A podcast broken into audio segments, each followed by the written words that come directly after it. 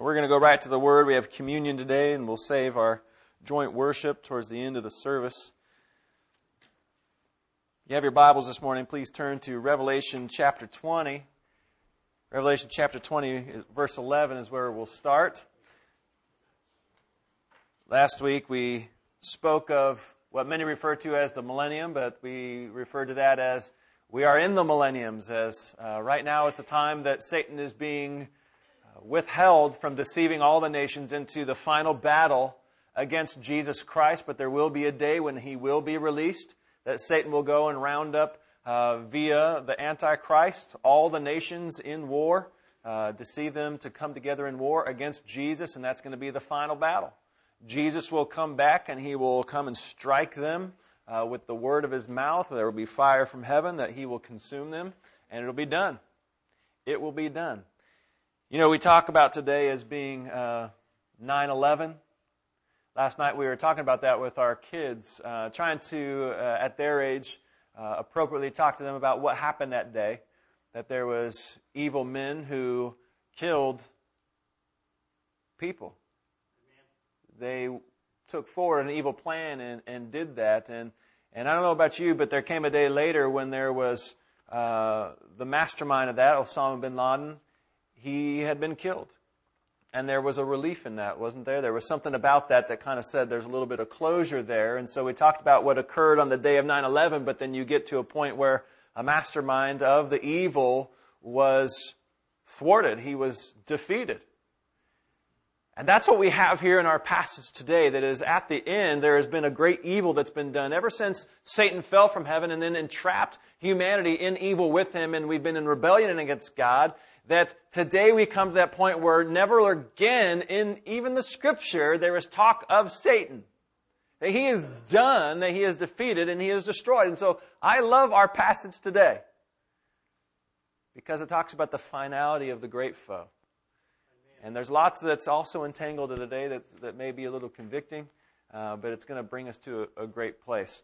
If you recognize that maybe you haven't been here and been able to be a part of our time in Revelation, you can find all these servants available on our website, or you can request a certain passage or a sermon uh, from the back. Uh, but you can definitely find these online and download them anytime you want up till this point.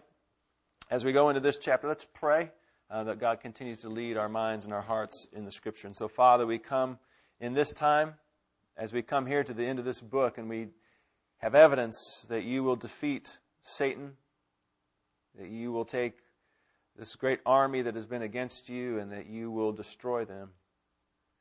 Lord, it also demonstrates your mercy to us. And so, Lord, we pray that we would have our hearts and our minds and my lips on revealing the true gospel of what you have done and what you will do. We pray that you will grow us in our faith today. We pray this in Christ's name. Amen. So we've seen last week says that Satan, the beast, the false prophet, they were thrown in the lake of fire where they would be tormented day and night forever and ever. And then we get to verse 11.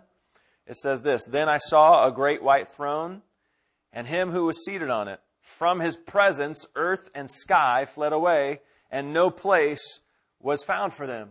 Here, a great white throne is set down, John says he sees it, and whatever he sees, he writes down. So he says, I see a great white throne, and the one who could sit there sits on it.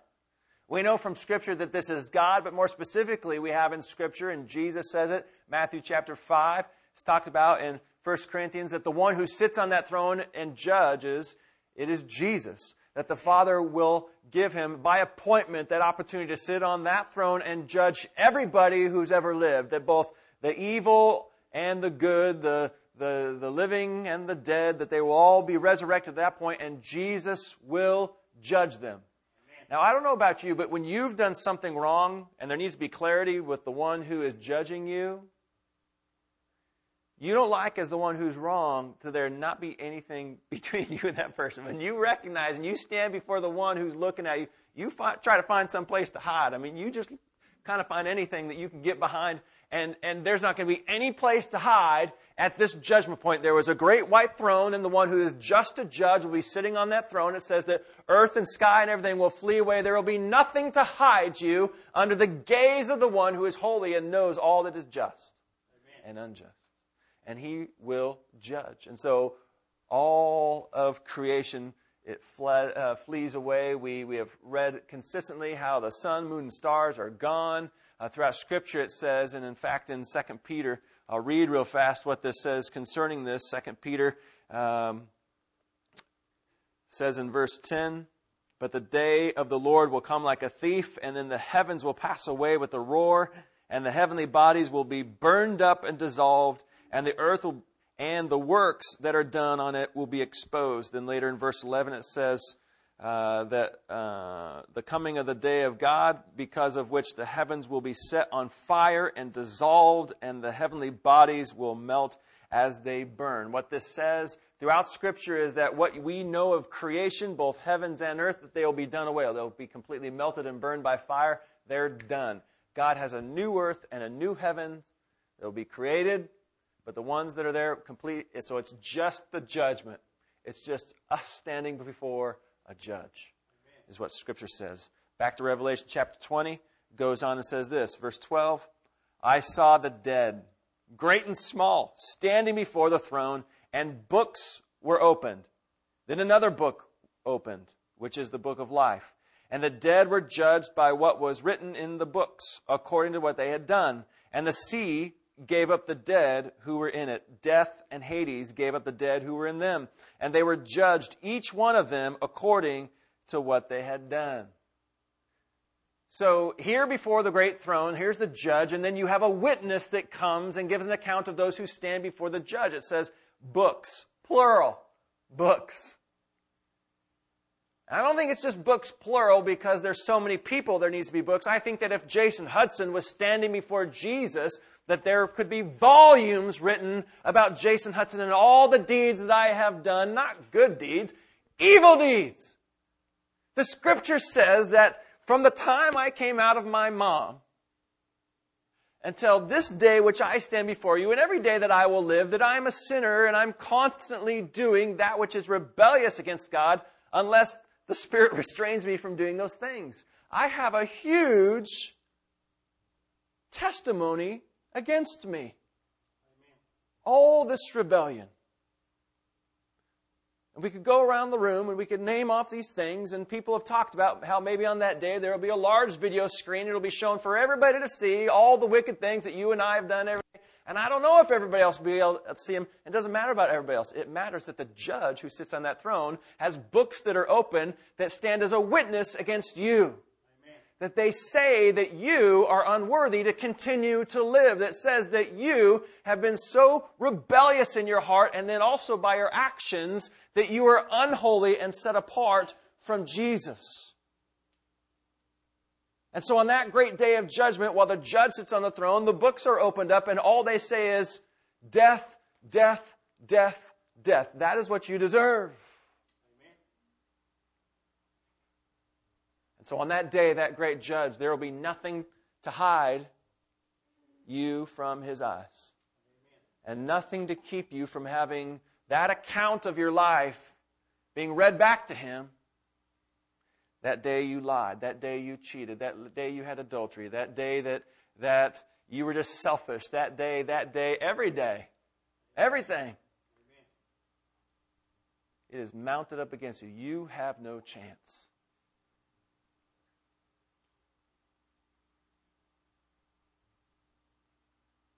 You hear that silence? That's you with no chance. What is there to save you on that day? Because on that day, you could stand there and you can have all read to Jesus all these things that you have done wrong. And you might actually stand there on that day and try to be your own lawyer. Maybe you think your wife might stand up for you, or your kids, or maybe your employer, all these things. You might have medals and accolades and awards that you could come and say. You could say how many people like you on Facebook. You could say that you have done this or that. And you could stand there and try to bring out the books that say, yeah, but I've got this much good to my account too. And Jesus will say, it just takes one good deed to not be good enough. We use this illustration a lot, but if I had a cup of pure water right here, it just takes one drop of toilet water to make me want, want to drink it. The scripture says it just takes one sin to make you set apart and unholy from God.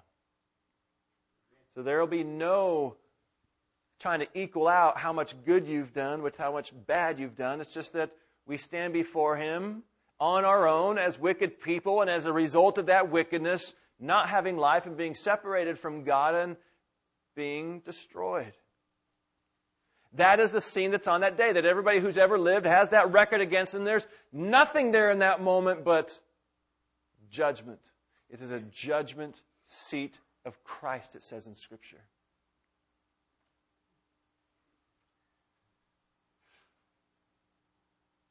The silence of anything that could come and rescue you on this earth or in the heavens will be unbearable because there will be nothing in that moment that can speak for you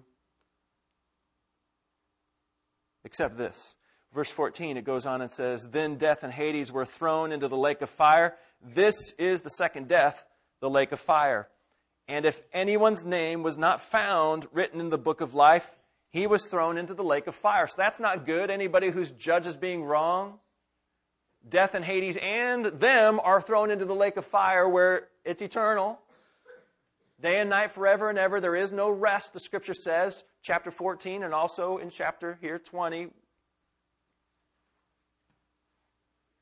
But it says that if your name is not written in the Lamb's book of life, I love that part. I love that part because as I stand before a holy God, whether it's today or that day, I stand before Him as one who should be completely guilty of sin and not having life with Him. But it says that if any one of you or me have our name in that book of life, that we don't exit at that point. Praise be to God. We stand there not in shame and guilt and headed towards eternal death. It says that our name is then in a book of life, a book of rescue, a book of mercy. God gave demonstration of this moment, that judgment seat throughout the scripture. Rewind all the way in the Old Testament, thousands of years before us, before Jesus, but he was giving evidence of this future day. The Israelites had this box that they would carry around with them in the wilderness while they were coming out of Egypt and on the way to the promised land. And then when they were in the promised land, they had a tabernacle or later on a temple that they built. And right in the center of that place, it was called the most holy place. And that box was put right there in the middle. This box was called the Ark of the Covenant, or basically the Ark of the Relationship. Now, this box was really beautiful and ornate, and, and, it was supposed to be made just a certain way. And you couldn't touch it. If you touch it, you would die because of God's holiness. And there were certain things that went into the box, but I want to talk about the top of the box, the top of the ark. Because on the top, it was a it was a golden cover that was on the top, and on one side of the box there was a cherub who had his wings outstretched like this, and on the other side, there was a, a matching cherub that had his wings outstretched like this to join in the middle. And usually, in that period of time, when you had a winged creature on this side and a winged creature on this side, they were flanking a throne. That was the picture that was being given. There's a, there's a throne there, but God, who was invisible at that time, his image to be saved for Jesus becoming flesh, there was no image of him in the middle, but it was called a seat. And so it was known that that's where God's presence was among the Israelites. In fact, that Moses, he was allowed to come into that most holy place, and that's where he would talk in the presence with God. And so you have this Ark of the Covenant with this lid that's on the top, two cherubs that are over there, and it's demonstrating the throne, the judgment seat of Christ that we're talking about in Revelation. But what's beautiful about this is as it's talking about a covenant with God and his people, the name that's given in that place is not judgment seat, is not torture seat, is not, there is nothing that you can do about it, seat, so you are just destined for flames. The name that's given to that place right in the middle of the cherubs is this mercy seat seat of mercy. You have a judge who will sit there on that day who has been by everything in your life and all throughout history been trying to tell you that he has and wants to have mercy on you. Amen. And so when we fast forward and look to this picture in Revelation about that day when a throne will be set and Jesus will sit on it and you will be standing before him and there's books that are open that could testify against you. There's one thing that keeps you from being plucked up and cast into hell and it's mercy. Amen. It's mercy. If there's one thing I want you to take away from this day, it's not fire, it's not hell, it's mercy. Amen. Fall in love with the mercy of God because if it weren't for His mercy, you would have eternal apartness from Him, eternal death. But the Scripture says that God, knowing that you and I will be born wicked, and every day of our life we would do wickedness, by His love and His mercy, took on flesh and blood like you and me. And though He had no sin, He was holy, He could be in the presence of God. He took your sin and your debt and your record and he pulled it onto himself and he died in your place on that cross and shed his blood to cleanse you. So then that day when you stand before God, when you stand before Jesus, he will say, Why should you be saved? And the only thing that should come out of your lips to break that silence of this is this. By the blood of Jesus and the mercy of God, Amen. I am saved. Don't think that in that moment you can say, and because I went to church, and because I grew up in a Christian family in a Christian nation, and because I gave stuff to backpack buddies, and because people like me, there's going to be no and, and, and. The only thing that allows you to stand on that day and have your name in the Lamb's Book of Life is mercy. Amen. Mercy, mercy, mercy. Mercy is astonishing. It should always be amazing to us. Because when we recognize that we're guilty and we stand before one who could just crush us, and they look at you and say, You're forgiven, I have mercy on you, and they look at you in love, it's amazing. It's amazing. I talked to a woman once, and She said that she had caught her husband cheating. And it was obviously difficult. It was an immense infraction against not only God, but her. And so in the conversation, of course, her husband said, I'm sorry. So sorry.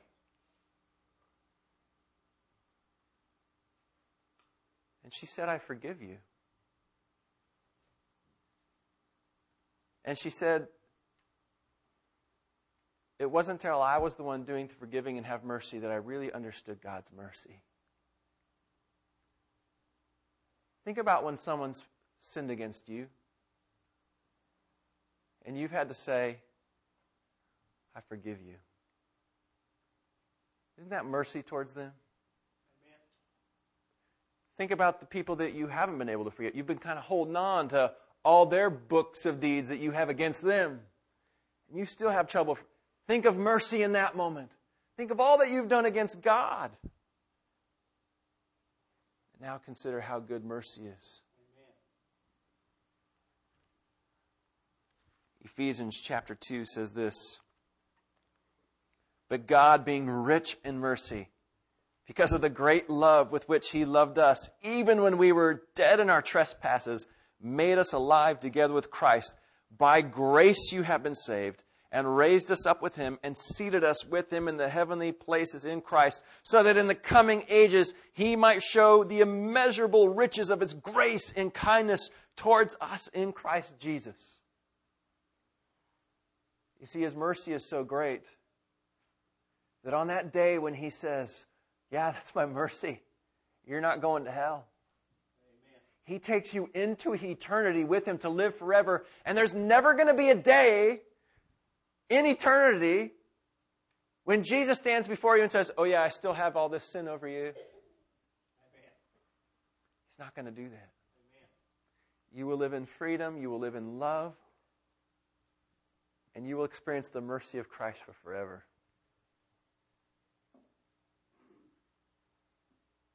If you know Jesus today, are you experiencing or do you even understand that you're living in His mercy now? You ever wake up and you're like, man, I'm such a sinner, I'm so guilty. I got to do more. Got to do more to impress Jesus.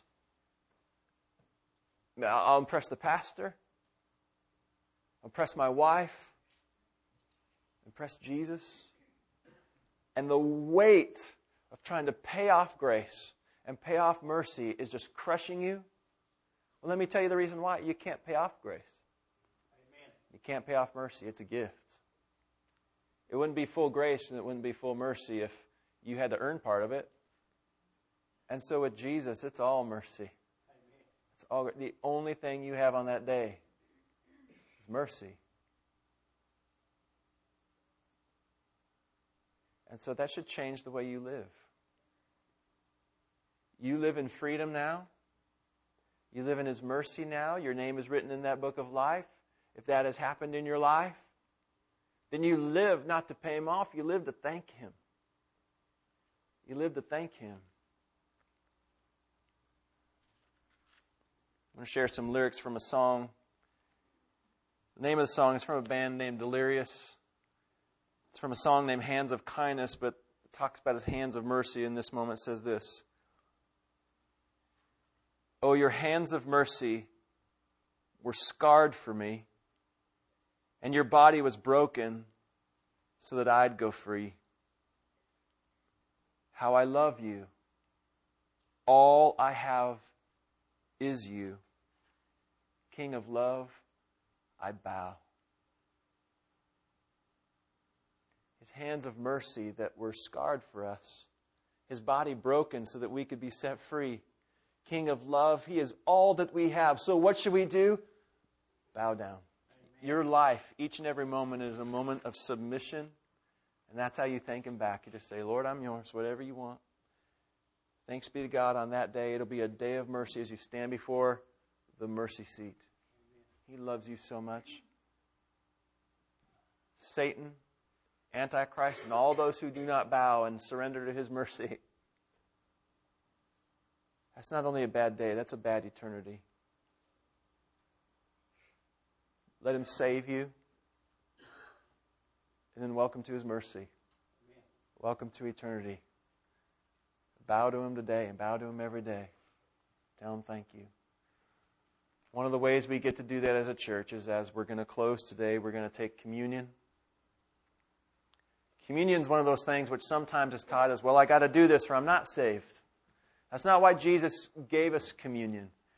Communion is this beautiful picture of something that was savagely done to Jesus. That is, by our sin and the actions of those people in the first century, the one who had never sinned and has always loved you,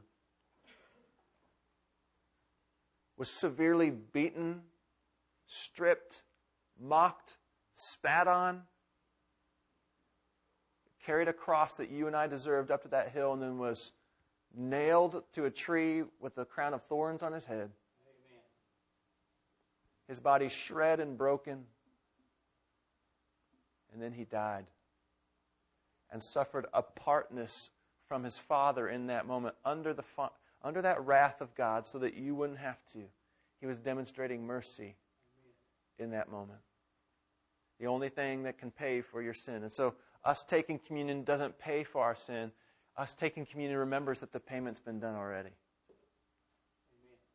And as we take this, we remember that you and I, as a sinner, we were terrorists. We've terrorized God, and by our sin, we've terrorized other people and broken relationships, caused grief. You may be suffering under the ramifications of somebody being a terrorist towards you, but that's what we are. And yet, by the mercy of God, He says, I saved you, I loved you. So today, as we come and we take communion, let it be the reminder of what Jesus did by His body being broken, His blood being shed to show you mercy. And then don't go live in guilt. If you have been saved by the blood of Jesus, Go live your life like you're bowing down and surrendering. Go live and thank Him in love because you're not earning grace. You're just telling Him that you love Him.